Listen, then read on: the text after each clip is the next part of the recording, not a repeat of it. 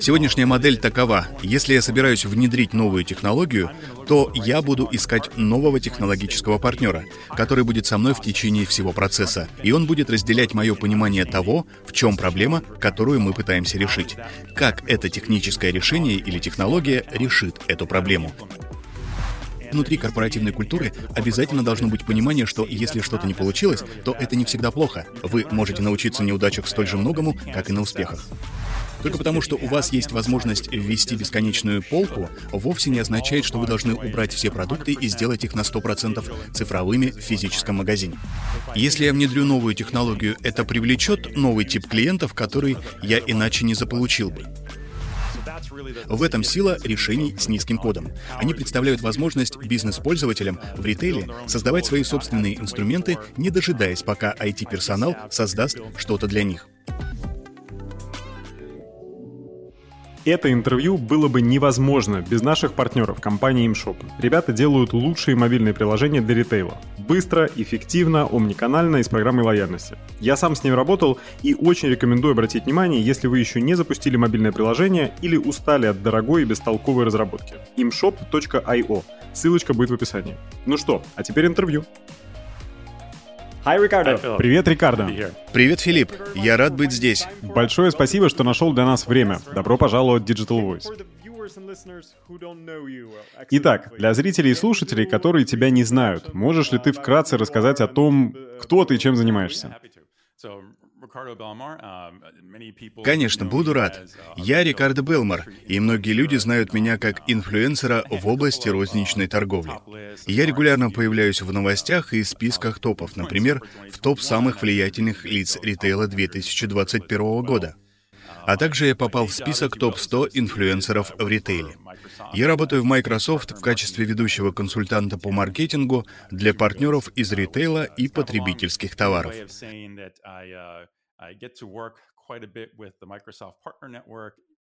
По сути, много работаю с партнерской сетью Microsoft, а точнее с партнерами, которые ориентированы на розничную торговлю и потребительские бренды. Я помогаю им выйти на рынок и продавать свои товары вместе с Microsoft, поскольку они создают их на основе технологии Microsoft. Вдобавок, я также веду подкаст под названием Retail Razor.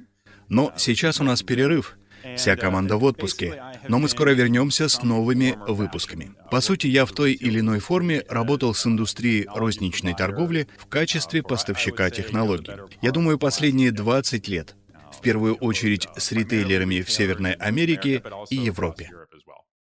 Ритейл, конечно, та отрасль, в которой постоянно ждут сильных изменений. Я работаю в ритейле довольно давно,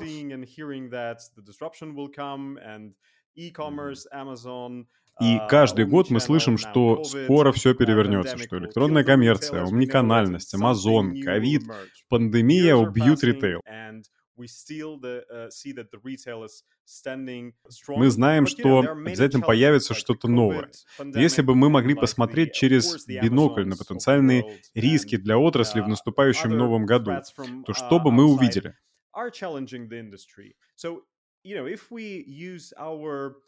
Um, Каким ты видишь самые большие риски для индустрии uh, розничной торговли? Uh, what would be the top risks for the retail industry as you see? Вообще их несколько, я думаю, ты абсолютно прав. По какой-то причине людям вне этой отрасли нравится говорить, что ритейлеры сейчас в кризисе. Будто у нас царит какой-то розничный апокалипсис. Может быть, потому что так много стран пережили целую волну закрытий магазинов.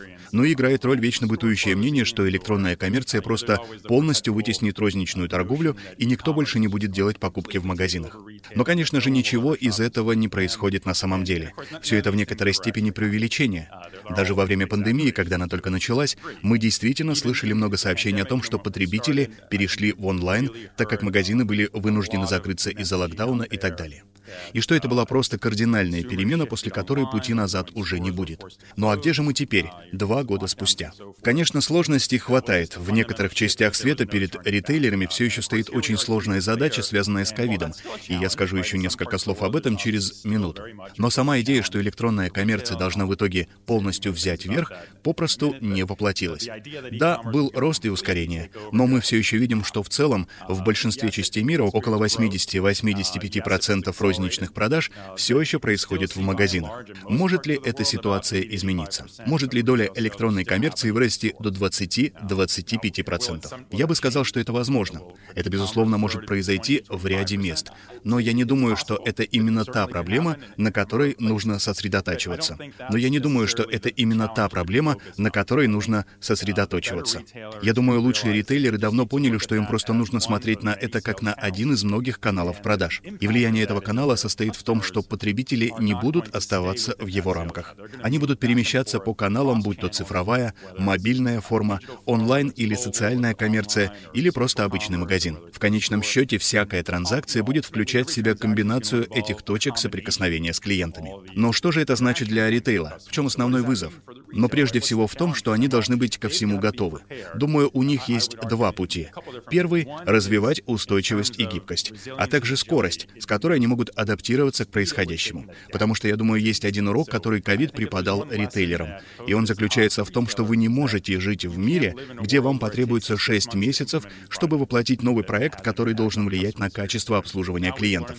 Теперь мы знаем, что труд 6 месяцев на самом деле можно ужать до 6 недель, а в некоторых случаях и до 6 дней. Наконец-то у ритейлеров появилась мотивация осознать, что технология отнюдь немедленно движущаяся вещь. Это то, чем нужно пользоваться быстро и гибко. Неважно, идет ли речь об опыте в магазине, цепочке поставок или последней миле. Главное — уметь действовать быстро.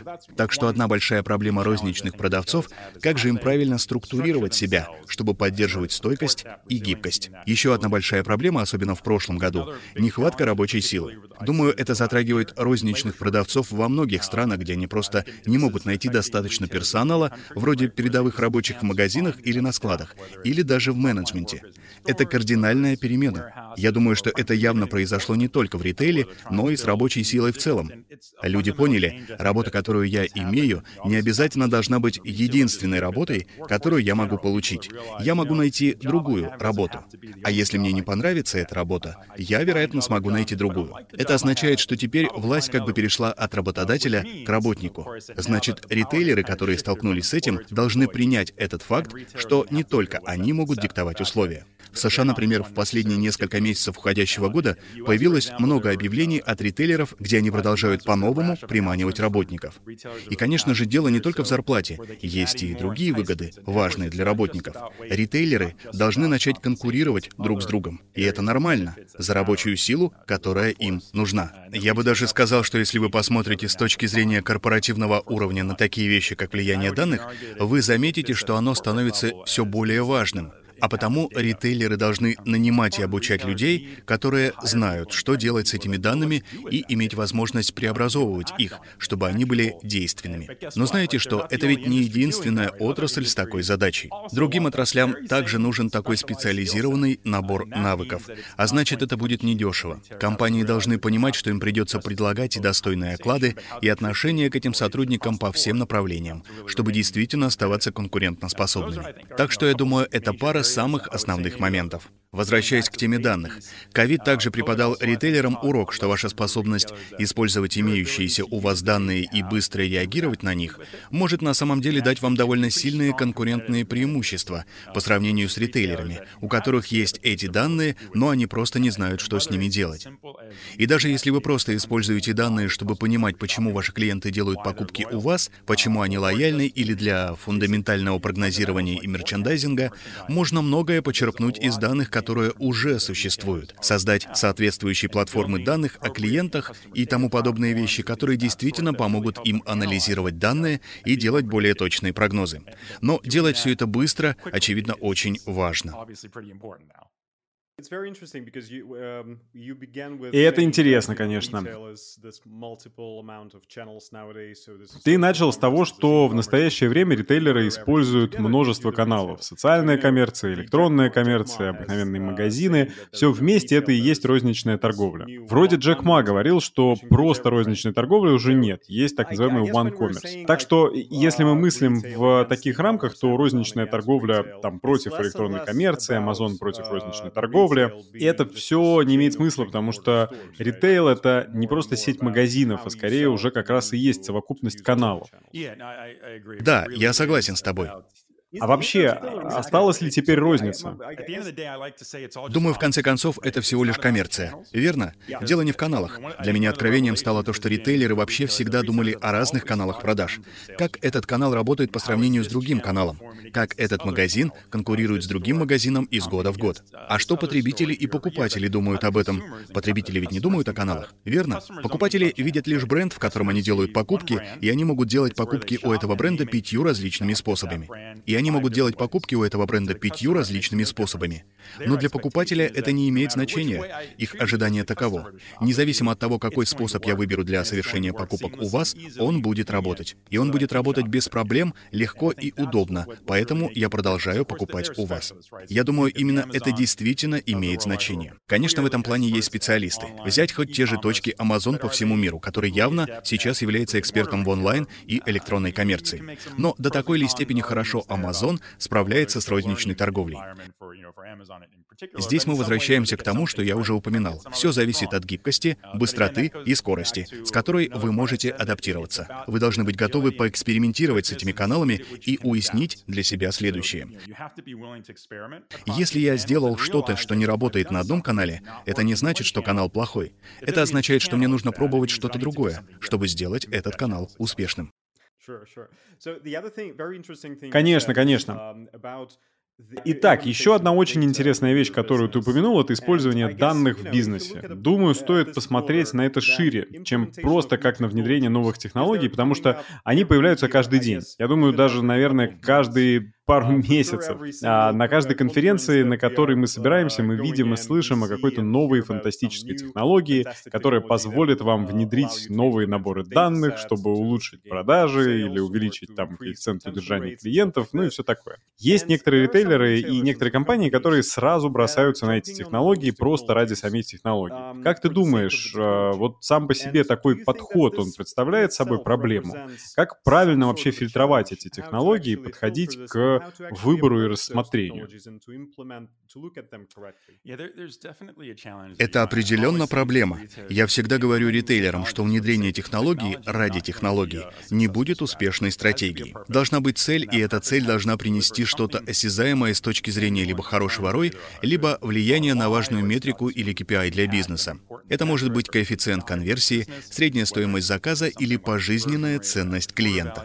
Или это просто что-то, что делает процесс принятия решений более быстрым, гибким и устойчивым. Все это относительно осязаемые вещи, которые должны быть сформулированы как цель. Она будет напоминать вам, почему вы хотите это внедрить. Дело ведь не в том, что все остальные используют эту технологию, поэтому я должен тоже.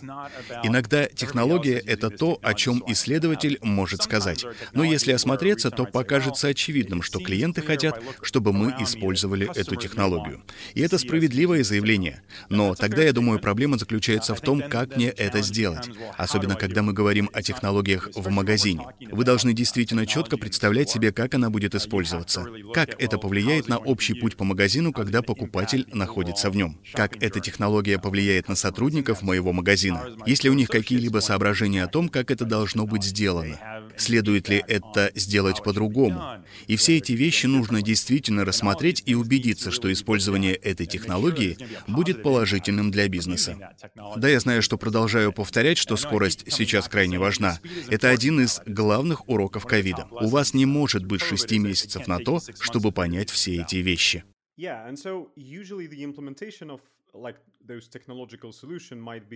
Да, и поэтому обычно внедрение некого технологического новшества может быть э, очень долгим, болезненным процессом для некоторых крупных компаний.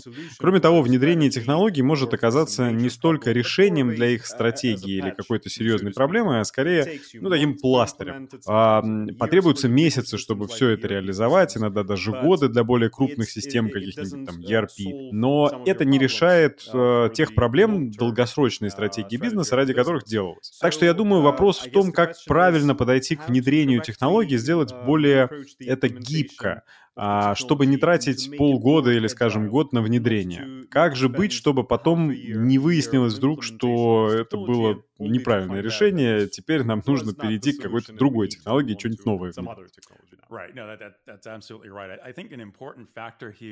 А вот это абсолютно верно. Думаю, тут немаловажный фактор — это выбор правильного технологического партнера.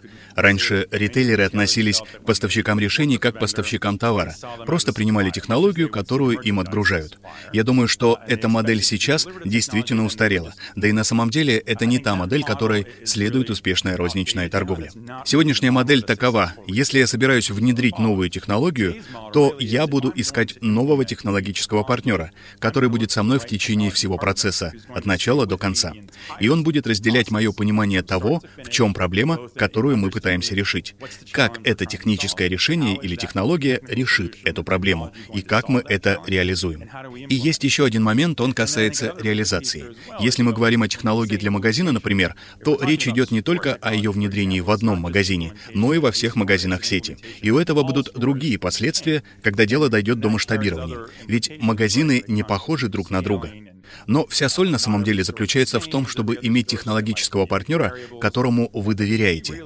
Такого, который будет работать с вами на протяжении всего процесса, до его конца. И, честно говоря, даже после развертывания процесса отношения так просто не заканчиваются. Эти отношения с технологическим партнером продолжаются, потому что вы, как ритейлер, должны надеяться, что этот партнер будет продолжать возвращаться к вам и говорить, «Хорошие новости, мы кое-что улучшили, у нас есть новые функции, которые сделают то, чем мы уже занимались, еще лучше». Тогда вы продолжаете работать с этим партнером, и это выливается в долгосрочные отношения, важные для успеха. Именно так успешные розничные торговцы и будут рассматривать подобные отношения. Я думаю, что еще одним фактором, который нельзя упускать из виду, является корпоративная культура ритейлера. И это, я думаю, является особенно сложной задачей для давнишних ритейлеров, особенно наиболее крупных, потому что с годами они создали сложные организационные структуры, которые сами по себе повлияли на появление разрозненности в организации. Люди привыкли делать вещи определенным способом. Они не привыкли пересекать эти границы, выходить из своей зоны комфорта и работать с другими командами. Есть выражение «культура ест стратегию» на завтрак. Так ведь говорят. Это особенно заметно в розничной торговле, и эта культура начинается с руководства и распространяется по всей организации. Когда вы внедряете новую технологию, вы должны иметь поддержку на всех уровнях. Опять же, если мы говорим о внедрениях в сети магазинов, ритейлеры часто не обращают внимания на влияние команд самого магазина.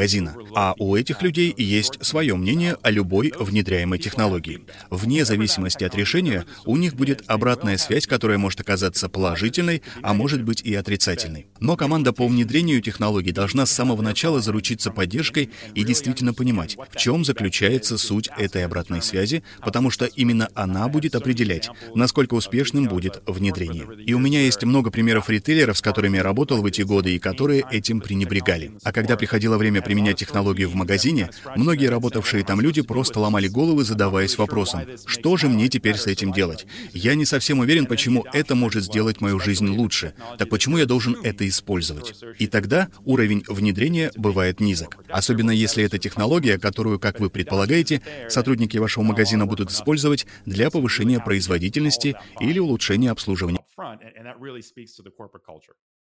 Э, ну что ж, учитывая твой колоссальный опыт в области внедрения различных проектов, которые ты, вероятно, уже провел, весьма интересно получить от тебя совет вот, практический. Потому что мы э, хотим принести как можно пользы своим слушателям и зрителям. Наверняка э, многие из тех, кто нас сейчас слушают, они в своих компаниях занимаются теми или иными внедрениями или участвуют в проектах по внедрению.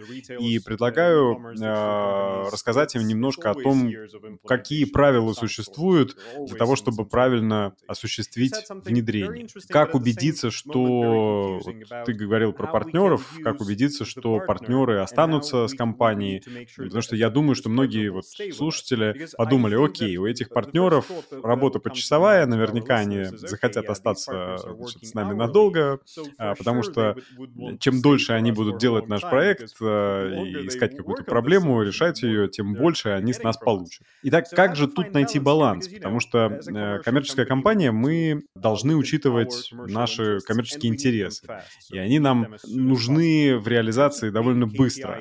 Но при этом э, можно ли определить какие-то KPI для партнера для того, чтобы это внедрение и вообще сам процесс был максимально эффективным? Какой у тебя есть на этот счет опыт и как это правильно сделать?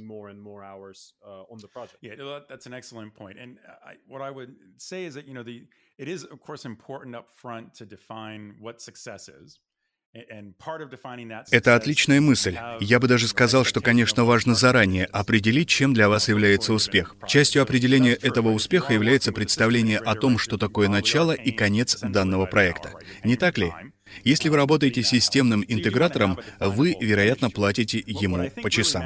Вы платите за время, чтобы получить от него помощь. Таким образом, вы хотите иметь образ финального результата. На мой взгляд, самое главное заключается в том, как розничный продавец выбирает, например, лучшего интегратора для работы. Есть некоторые критерии, которые должны влиять на это решение. Доверяю ли я этой команде людей? Потому что когда проект достигнет финиша и его обозримая часть затрат закончится, то чего мне ждать как ритейлеру? Интегратор может уйти, и я о них не услышу, пока я сам не приду снова и не скажу, что передо мной стоит новая задача. Или я ожидаю, что буду сотрудничать с командой, которая понимает, как построить отношения с клиентом и самим к нему возвращаться. И даже не будучи вовлеченным в оплаченный проект, они могут вернуться ко мне и сказать, мы бы хотели поговорить с вами о некоторых новых вещах, которые, по нашему мнению, могут вам помочь. А затем поисследовать те возможности, с которыми они могут помочь. Хороший интегратор знает, что не всегда это приведет к продаже. Пусть это будут лишь 50%, и даже если за эти 50% усилий не случится контракт, вы все равно улучшаете свои отношения. А это повышает шанс на то, что в следующий раз, работая с этим клиентом, вы получите большую его вовлеченность.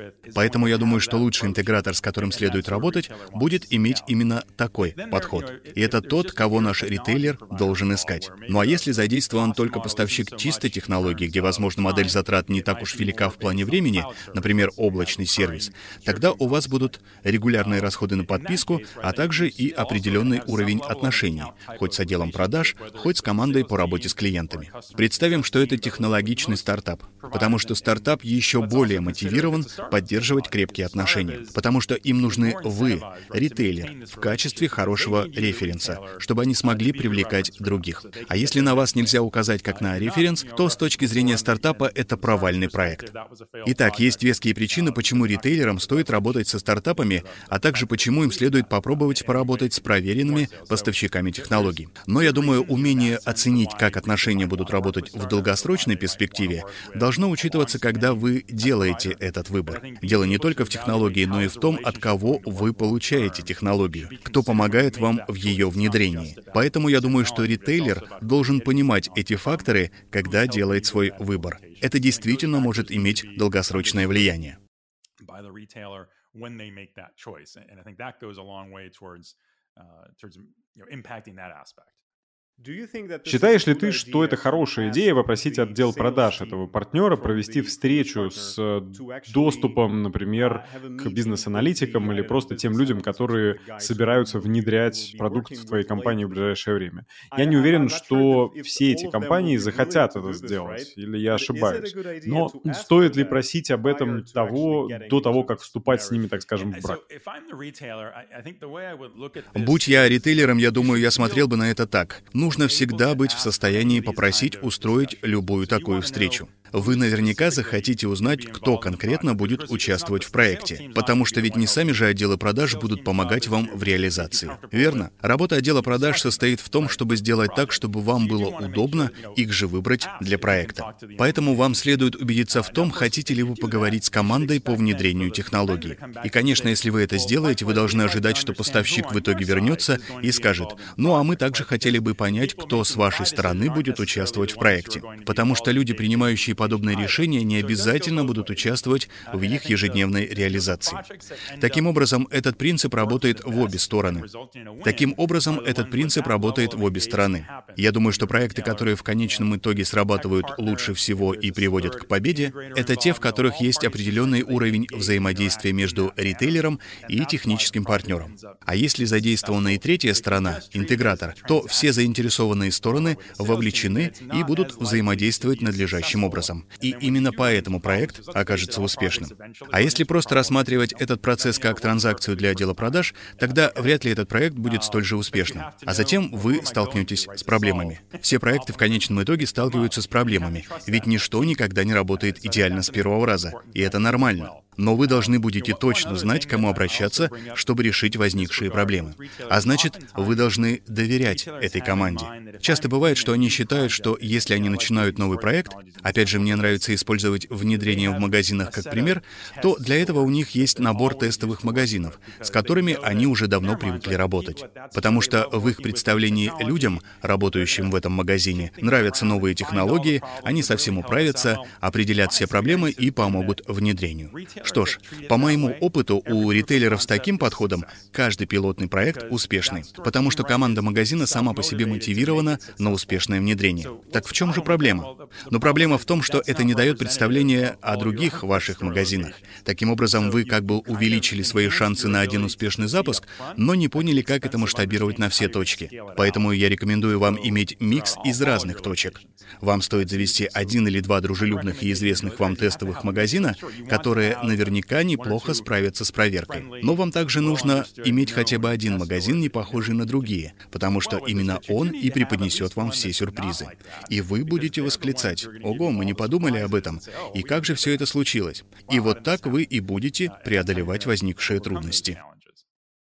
Well, that's very interesting. You, you said actually ну что, это очень интересно. Ты сказал, э, дело касается внутренней культуры компании для того, чтобы проект мог э, успешно быть реализован. В этом есть огромный смысл, потому что если культура внутри компании не очень активна, а люди не очень мотивированы, то вряд ли, конечно, это закончится успехом. Но допустим, что мы нашли партнера и думаем, что он будет тем самым надежным и единственным, но затем собираемся собрать внутреннюю команду, которая будет работать э, с, с ними и мотивировать team, the internal team that will work with them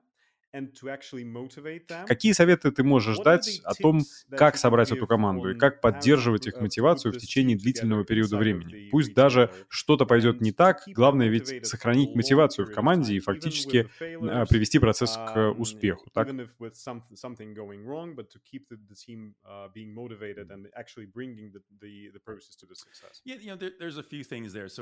Во-первых, в каждом вашем проекте уже есть своего рода изначальная внутренняя мотивация. Сам бизнес хочет, чтобы проект был успешным, но, как я уже сказал, в конце концов, вы в любом случае собираете определенную команду, которая будет реализовывать этот проект. Так какова же их личная мотивация? Я думаю, что любой хороший бизнес-ритейлер понимает, что ему нужна какая-то мотивация для людей в этой команде.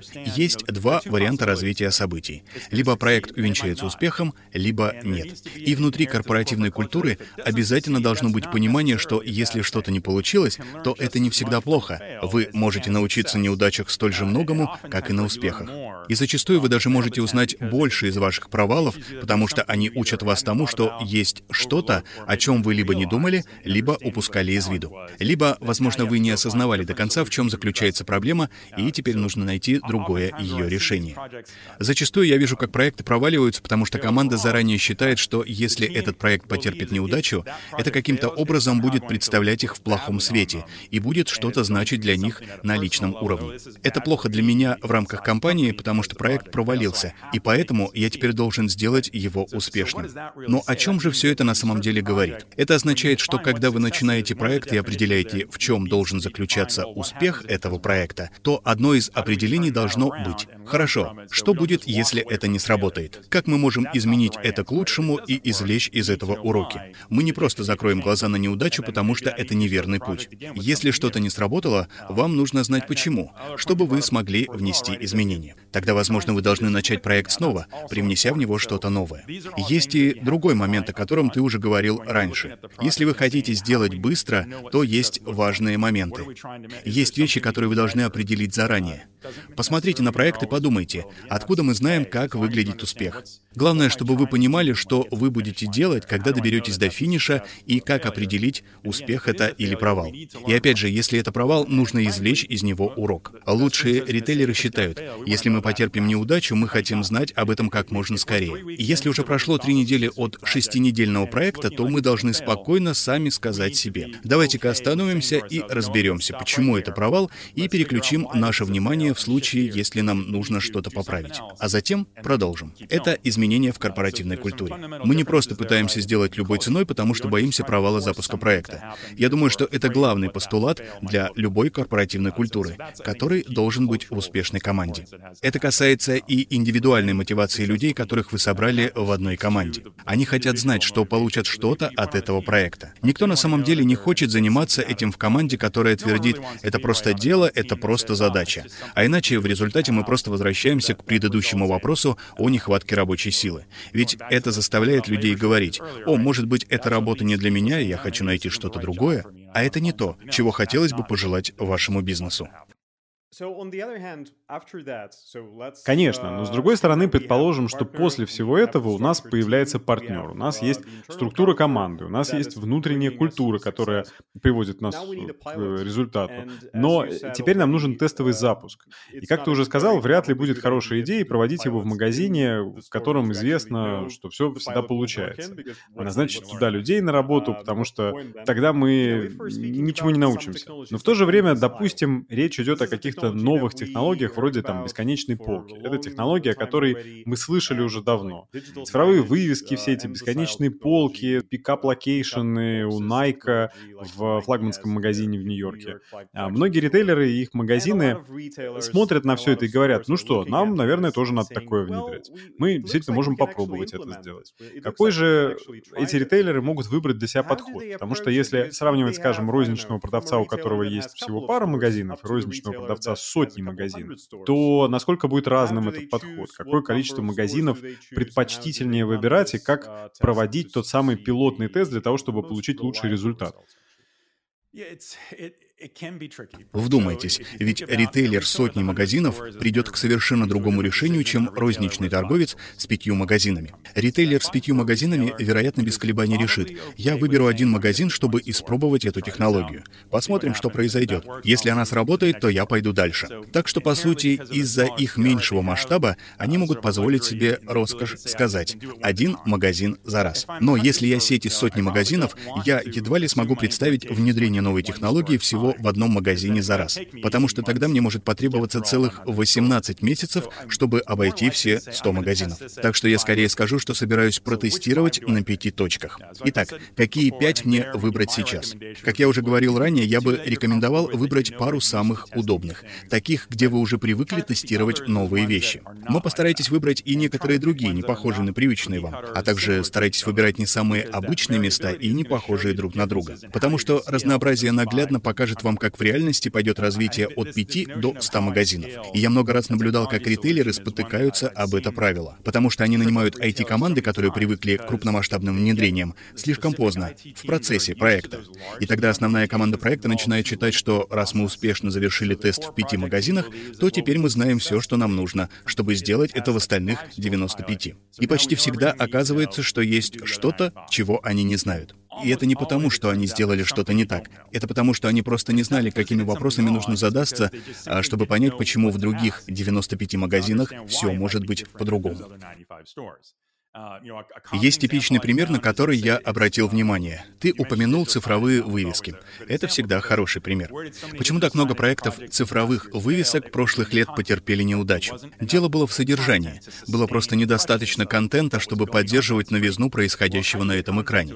Итак, как вывести контент на экран в магазине? У вас должна быть сеть, которая отправляет данные, то есть контент. Зачастую ритейлеры, которые не осознавали, что такое качество сети и пропускная способность в разных магазинах были очень разными. Когда они выводили контент на экран в пяти тестовых магазинах, это было легко. Но когда они добирались до магазина номер 57, то внезапно они осознали, ого, ничего себе, у этого магазина очень плохое соединение. Экраны не обновляются так быстро, как мы думали. И ни в одном из наших тестовых магазинах такого не происходило. Что же нам делать теперь? Таким образом, вам нужна большая вовлеченность IT-команды, чтобы она могла справиться с этой инфраструктурой и такими масштабами. Может быть, это будет всего лишь одна встреча, которую проведут для проектной команды. И тогда эта группа людей задаст всего пять вопросов, которые полностью выбьют проектную команду из колеи, и они воскликнут. «О, а об этом мы не подумали. Теперь нам нужно вернуться и поговорить с вендором, чтобы понять, как же это будет работать». И я видел, как подобное происходило много раз. Так что это вовсе не непреодолимые проблемы. Просто тут требуется больше планирования. А если мы пытаемся делать подобное быстро и с большей скоростью, то это опять же подразумевает, что вы должны привлекать людей из различных отделов в один проект. Конечно, бывают и крайности. Я не буду говорить название, но мой любимый пример такой крайности — один ритейлер из США. Он пытался запустить новую концепцию магазина в рамках нового бренда. Им реально для этого проекта потребовалось более 70 отделов, и я не преувеличиваю. Это было действительно 70 отделов делать. Только представьте себе эффект на корпоративную культуру и ощущение полнейшего хаоса на начальном этапе. Как же им с этим справиться? Им для этого потребовалось некоторое время, но все же они усвоили урок, который помог им понять, что можно преодолеть подобные барьеры в будущем после завершения ими этого проекта. Так что в следующий раз не должно быть 70 отделов, просто должны быть нужные люди, чтобы все получилось с первого раза. Да, интересно. Думаю, одна из вещей, которая нам будет очень и очень э, полезно услышать от тебя, это твое мнение о тех технологиях, которые мы упомянули, потому что бесконечная полка, цифровые вывески, все эти пикапы, э, все это технологии, о которых многие компании слышат и читают. Я знаю много примеров, когда они пытаются реализовать э, все подряд от очень какой-то базовой версии бесконечной полки до какой-то суперсложной версии, вплоть до того, что компании говорят, хорошо, давайте полностью уберем весь физический продукт, из обычного магазина мы оставим только сенсорные экраны и предоставим клиентам возможность покупать их товары самостоятельно.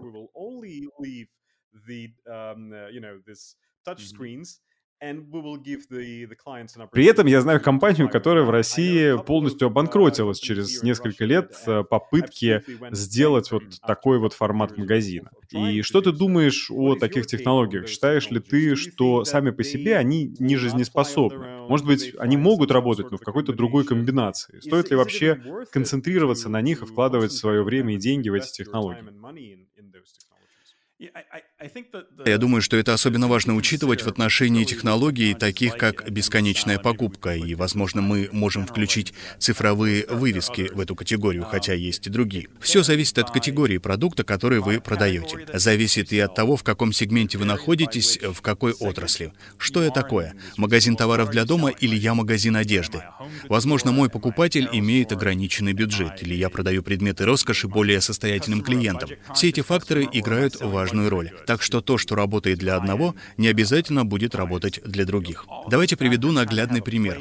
Только потому, что у вас есть возможность ввести бесконечную полку, вовсе не означает, что вы должны убрать все продукты и сделать их на 100% цифровыми в физическом магазине. Теперь, допустим, вы продаете товары общего потребления. Дело в том, что если вы продаете товары первой необходимости, то большинство покупателей ожидают, что они смогут просто взять товар с полки и уйти с ним из магазина. То есть я не ожидаю, что мне придется пройти через весь этот процесс заказа, когда я приду в магазин. Если бы я собирался пройти через него, то я сделал бы это либо с телефона, либо из дома. Но тогда я бы не пришел сюда, не так ли? Я пришел потому, что хочу что-то увидеть. Я хочу прикоснуться к чему-то. Но опять же, это будет зависеть от продукта. Например, вы являетесь брендом одежды возможно, просто не храните запасы в магазине. Но у вас есть образцы всех товаров. И какова тогда цель бесконечной покупки? Ну, это может быть вопрос выбора другого размера, другого цвета или рисунка в том или ином конкретном товаре. Я могу увидеть один вариант товара в магазине, и он мне понравится. Но в нем есть синий цвет, а мне не нравится синий, я хочу красный. Я могу подойти к экрану и заказать товар красного цвета, и на следующий день он будет у меня дома, к примеру. Это вполне обоснованные варианты использования бесконечной полки. Но если я просто иду в магазин и хочу купить, скажем, скрепки, или просто что-то совершенно обыденное. Тогда совсем нет никакого смысла прибегать к цифровой полке. Так что все действительно зависит от категории. Кому вы продаете товары? Каковы ожидания клиентов, когда они добираются до вашего физического магазина? Все эти факторы, которые я считаю более важными, чем просто признание. Я хочу использовать эту технологию. А вот другие вещи, как самовывоз, различаются в странах по всему миру. Но если обобщать, то я бы сказал, что такие вещи, как самовывоз, просто стали намного популярными из-за пандемии. И я уверен, что эта популярность еще далеко не скоро сойдет на нет. В некоторых категориях продуктов и в некоторых сегментах, правда, самовывоза меньше. То есть наблюдается снижение движения. Просто посмотрите на процент продаж, в которых используется самовывоз. В некоторых сегментах, да и в некоторых частях света он стал снижаться, но другие категории остались прежними. Таким образом, потребители вырабатывают новые привычки в плане того, как они покупают эти вещи. Большинство людей любят много говорить о том, как это влияет на продуктовый сектор, особенно в отношении самовывоза и доставки продуктов с помощью онлайн-заказов, которые раньше были незначительными в большинстве частей мира. Но сейчас во многих частях света такая доставка становится очень важной, и владельцы продуктовых магазинов понимают, что затраты на внедрение всего этого отличаются от того, что они себе представляли изначально. Это действительно сильно влияет на их марку. Таким образом, они должны придумать какой-то способ скорректировать происходящее или внедрить технологию по-другому, чтобы изменить эту модель затрат. Но вы ведь понимаете, что это всего лишь один сегмент. То есть одно дело, если речь идет о продуктовом магазине, а если я продаю электронику, то модель стоимости, вероятно, будет отличаться. И это нормально. Есть много категорий электроники, в которых людям все равно, увидят они товар или нет. Они просто знают, что они его хотят и просто его заказывают. Таким образом, сама Самовывоз привлекает своей быстротой и удобством. Я могу получить товар сейчас, вместо того, чтобы ждать один, два или даже больше дней, пока он прибудет в мой дом. Таким образом, каждый ритейлер должен представлять себе, какой ассортимент товаров лучше подходит покупателям, которым он их продает. Если я внедрю новую технологию, это привлечет новый тип клиентов, который я иначе не заполучил бы. И опять же, обслуживаю ли я экономного клиента или выбирающего роскошь? Ведь магазин роскошной одежды может внедрить умные зеркала и примерочные, цифровые по своей природе, которые позволят клиентам делать что-то большее, чем просто посмотреть в зеркало и увидеть, как на них смотрится одежда, когда они заходят в примерочную. И в этом есть смысл для некоторых люксовых брендов. Но если вы являетесь дисконтным брендом одежды, имеет ли смысл инвестировать в эту технологию для покупателей, приходящих в ваш магазин? Я бы сказал, что нет. Потому что вы просто привносите в магазин что-то очень дорогое, что большинство ваших клиентов не собирается использовать. И в чем же будет преимущество? Не будет никакой реальной пользы, это не повлияет на вашу конверсию. Это не повлияет ни на что другое, что вы пытаетесь измерить. Вот как, по моему мнению, ритейлеры должны на все это смотреть. Тут мы возвращаемся к моему более раннему замечанию о том, что технология ради технологии не решит за вас никаких бизнес-проблем. Она может даже привести к некоторым новым проблемам проблему, но не решит предыдущие. Сначала должна быть причина, по которой происходит внедрение. Окей. Итак, учитывая тот факт, что привычки потребителей изменились, и мы вступаем в Новый год, э, вопрос такой. Какие технологии, по твоему мнению, действительно подпитывают эти новые привычки потребителей? Какие технологии 2020 года ты бы отметил? Ну, те, на которые стоит обратить внимание ритейлерам. Сейчас набирает большую популярность и везде обсуждается социальная коммерция и прямые онлайн-трансляции. Естественно, это вызвало у людей большой интерес. Вы едва ли найдете такую статью о розничной торговле, в которой не говорится о том, насколько важна эта тенденция для Китая и других частей Азии. Но этот момент весьма спорный. Многие люди, особенно в западных странах, задаются вопросом, станет ли все это и у них столь же популярным.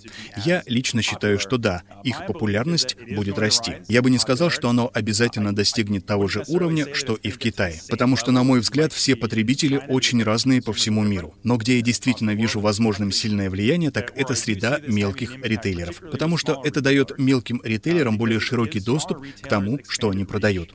Они могут привлечь больше клиентов. Они могут связаться с ними с меньшими трудностями, особенно с молодыми группами покупателей, которые уже склонны делать покупки таким образом. Ввиду этих причин я уверен, что есть определенная тенденция, которую мы будем видеть со временем намного чаще. Это не означает, что более крупные бренды и крупные розничные торговцы будут ее игнорировать. Я видел данные от брендов вроде Estee Lauder, которые добились некоторого успеха в онлайн-трансляциях за летние месяцы. Они увеличили свои цифровые продажи на 50%, применяя тактику прямого эфира. Это это уже проверенный способ продаж. Весь вопрос в том, является ли ваш клиент подходящим для взаимодействия с ним таким образом. Или вы пытаетесь привлечь новых клиентов. Вы должны ответить на эти вопросы заранее. Но все же я думаю, что это тенденция, которая в этом году будет расти.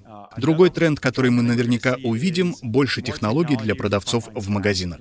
Я думаю, что в течение многих лет мы видели, и в основном на выставках, и слышали от разработчиков софта, которые продавали эту технологию, что вот-вот ритейлеры собираются вкладывать значительные значительные средства в своих продавцов. К сожалению, ничто из этого до сих пор не происходило по большому счету. Могли быть небольшие инвестиции, но обучение сотрудников обычно было вторичным. Да и технологии для сотрудников магазина были вторичными, но теперь, опять же, из-за ковида действительно вышло на первый план осознание, насколько важно обеспечить успех продавцов и консультантов, и технологии определенно должны сыграть в этом свою роль. Я верю, что в этом году мы увидим увеличение инвестиций в эти технологии, потому что большое внимание уделяется улучшается качество рабочей среды для продавцов. Кроме того, большинство ритейлеров просто не могут бесконечно увеличивать заработную плату, чтобы создать более приятный опыт для своих работников. Им нужно применять и другие способы. И в некоторых областях они могут начать использовать технологии, чтобы, например, упростить выполнение скучных монотонных задач.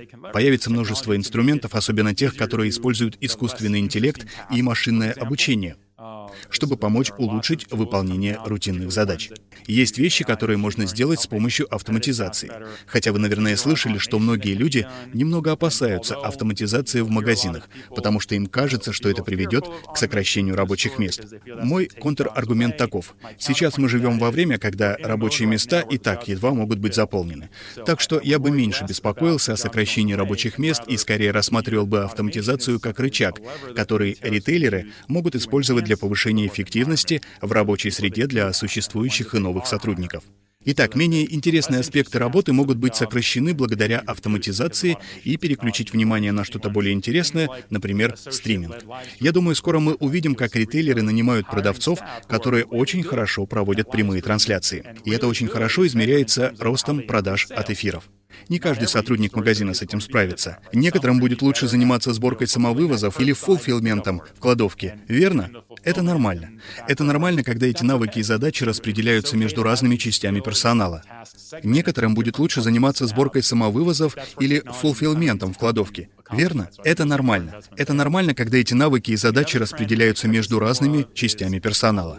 Но именно в этом на помощь и приходят технологии. Так что я думаю, что мы действительно увидим больше инвестиций в этой области.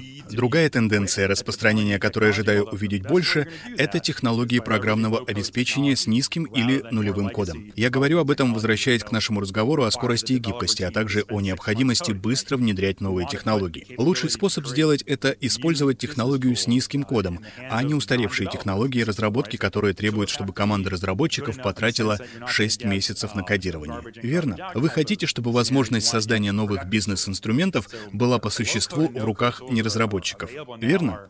Но тогда надо постараться избежать сценария. Мусор на входе, мусор на выходе. Технологии с низким кодом сейчас гораздо лучше, чем были раньше. Наблюдается растущая тенденция к использованию ритейлерами инструментов на основе этих технологий.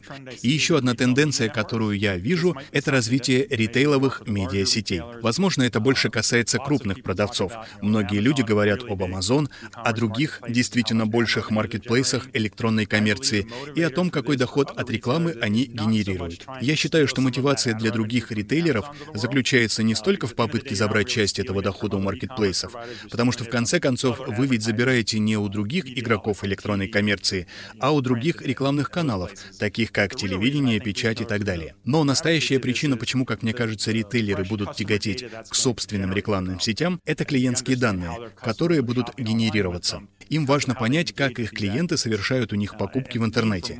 Например, за счет того, как они взаимодействуют с рекламными блоками. Так что я думаю, мы будем видеть все больше и больше таких рекламных онлайн-сетей, нужных просто для того, чтобы получить больше данных о клиентах, чтобы я мог лучше понять, кто мои клиенты и как сделать их более лояльными моему бренду. Well. Что ж, это действительно интересно. Не мог бы ты немного детальнее рассказать про технологию с низким кодом и технологию без кода? Просто вкратце, что это такое для тех слушателей, которые не в курсе. Итак, технология низкого кода и отсутствия кода — это, по сути, инструменты разработки программного обеспечения, которые не столько предназначены для традиционного разработчика программного обеспечения, сколько для бизнес-пользователей. Как правило, они имеют очень наглядный внешний вид в плане дизайна. Например, вы можете перетаскивать вместе несколько компонентов, так что если у меня есть входные данные, я применяю к ним немного логики, наглядно представляю себе все это, и так я получаю новый результат. Это часто применяется для инструментов отчетности или для построения отчетов управления KPI, чтобы региональные менеджеры могли быстро определять, как работают разные магазины. Или, допустим, я директор по электронной коммерции. Я хочу понять, какой сегодня коэффициент конверсии и посмотреть, какие изменения мы внесли на странице продуктов. Я хочу проанализировать тестовые данные. Я могу использовать инструменты с низким кодом, чтобы очень быстро составить сложный отчет. В противном случае мне пришлось бы обратиться к команде IT-разработчиков и сказать, я хочу вот такой отчет. Сколько времени вам понадобится, чтобы произвести это? В прошлом IT-специалисты сказали бы, ну, мне, вероятно, понадобится около трех трех недель, чтобы собрать такой отчет. Что ж, теперь этот бизнес-пользователь с низким кодом может составить этот отчет за 20 минут и будет свободен. В этом сила решений с низким кодом. Они представляют возможность бизнес-пользователям в ритейле создавать свои собственные инструменты, не дожидаясь, пока IT-персонал создаст что-то для них. И в то же время и самому IT-отделу легче, так как вместо тех трех недель, которые им бы пришлось потратить, они могут сделать тот же проект за 20 минут. Конечно, Конечно. Я уверен, что это на самом деле вызывает дефицит задач у айтишников. Пожалуй, это первый раз в истории, когда появляется такой дефицит у айтишников. Я скорее ожидаю, что большинство работающих в IT людей увидят в этом и положительную сторону, ведь эта технология значительно облегчит их жизнь, и они, в свою очередь, смогут быть более продуктивными и производить больше инструментов для бизнеса, к которому они привыкли, и это сделает их труд более ценным. Конечно, и э, я предполагаю, что этот же подход можно использовать, например, в CRM, в CMS-системах э, для построения сайтов. Мы уже замечаем, что все больше современных CMS-систем э, обладают очень удобным интуитивным интерфейсом drag and drop. Так что да, это действительно интересно. То есть ты думаешь, что в будущем бизнес будет намного более компактным? Потому что ты говорил вот про компанию, где 70 департаментов. Держу пари, у них по сотне отличных сотрудников, работающих в каждом этом департаменте, но с учетом этой технологии не означает ли это, что эти департаменты будут сжиматься, что там потребуется просто меньше людей? Я думаю, это зависит от размера и масштаба бизнеса у ритейлера. Ясно, что тот пример, который я привел с многомиллиардным ритейлером, это совсем другая организация, чем ритейлер с сотней миллионов долларов и ритейлер с миллионом долларов, верно? Это действительно надо рассматривать как фактор того, насколько быстро розничный продавец сможет поставить на ноги свою организацию. Конечно, это предполагает, что он сможет нанять людей, а мы ведь только что говорили о нехватке рабочей силы и набора навыков. Поэтому я думаю, что в конце концов важнее всего получить именно второе. Потому что обязательно наличие обучения и развитие новых навыков. Розничный бизнес больше похож на путь карьерного роста для рабочей силы. Я считаю, что ритейлеры сейчас должны думать так. Где я найду более молодых сотрудников, которые придут в мою организацию и останутся в компании. Как они собираются развиваться? Как мне внедрить все эти свежие идеи в свой бизнес? Я не буду себя убеждать, что я всегда смогу полагаться только на персонал, который у меня уже есть. Значит ли это, что у них может быть меньше персонала? Я бы так не сказал. Думаю, у крупнейших ритейлеров, у которых есть все эти 70 отделов, произойдет некоторая переподготовка, и, пожалуй, это хорошо. Слово, я считаю, что одной большой проблемой для ритейлеров является найм не всегда достаточного количества персонала, ориентированного на изучение данных, то есть людей, которые действительно могут разобраться в анализе данных и помочь в работе с ним. Каждой отрасли нужны именно такие люди с такими навыками. А что же происходит? Как ритейлер вы, скажем, конкурируете с банками или индустрией здравоохранения, и вы все нанимаете одних и тех же людей. Зачастую эти отрасли готовы платить таким сотрудникам больше, чем сами ритейлеры. Поэтому ритейлеры должны найти, если они могут себе это позволить, другие способы приманить всех тех людей, которые будут работать на них. Так что я думаю, что определенно произойдет переквалификация. Все эти организации, у которых есть изолированные отделы и все эти огромные департаменты с множеством персонала найдут новые задачи для своих сотрудников. Некоторые из этих работников, вероятно, скажут, что немного устали от такой работы и хотят заняться чем-то другим. Возможно, они уйдут в другую компанию. Может быть, они поменяют индустрию. Думаю, будет много передвижений. Особенно то, как перемещается рабочая сила в целом. Ритейлеры должны просто принимать этого внимания и не думать, что им ничего не нужно делать. Они должны быть активными в решении любых задач. Uh, Я тут подумал, и у меня вот возникла мысль, что мы живем в золотой век HR э, и вообще сотрудников, потому что в наши дни, а, особенно там IT-индустрия отличается тем, что не все понимают, о чем идет речь.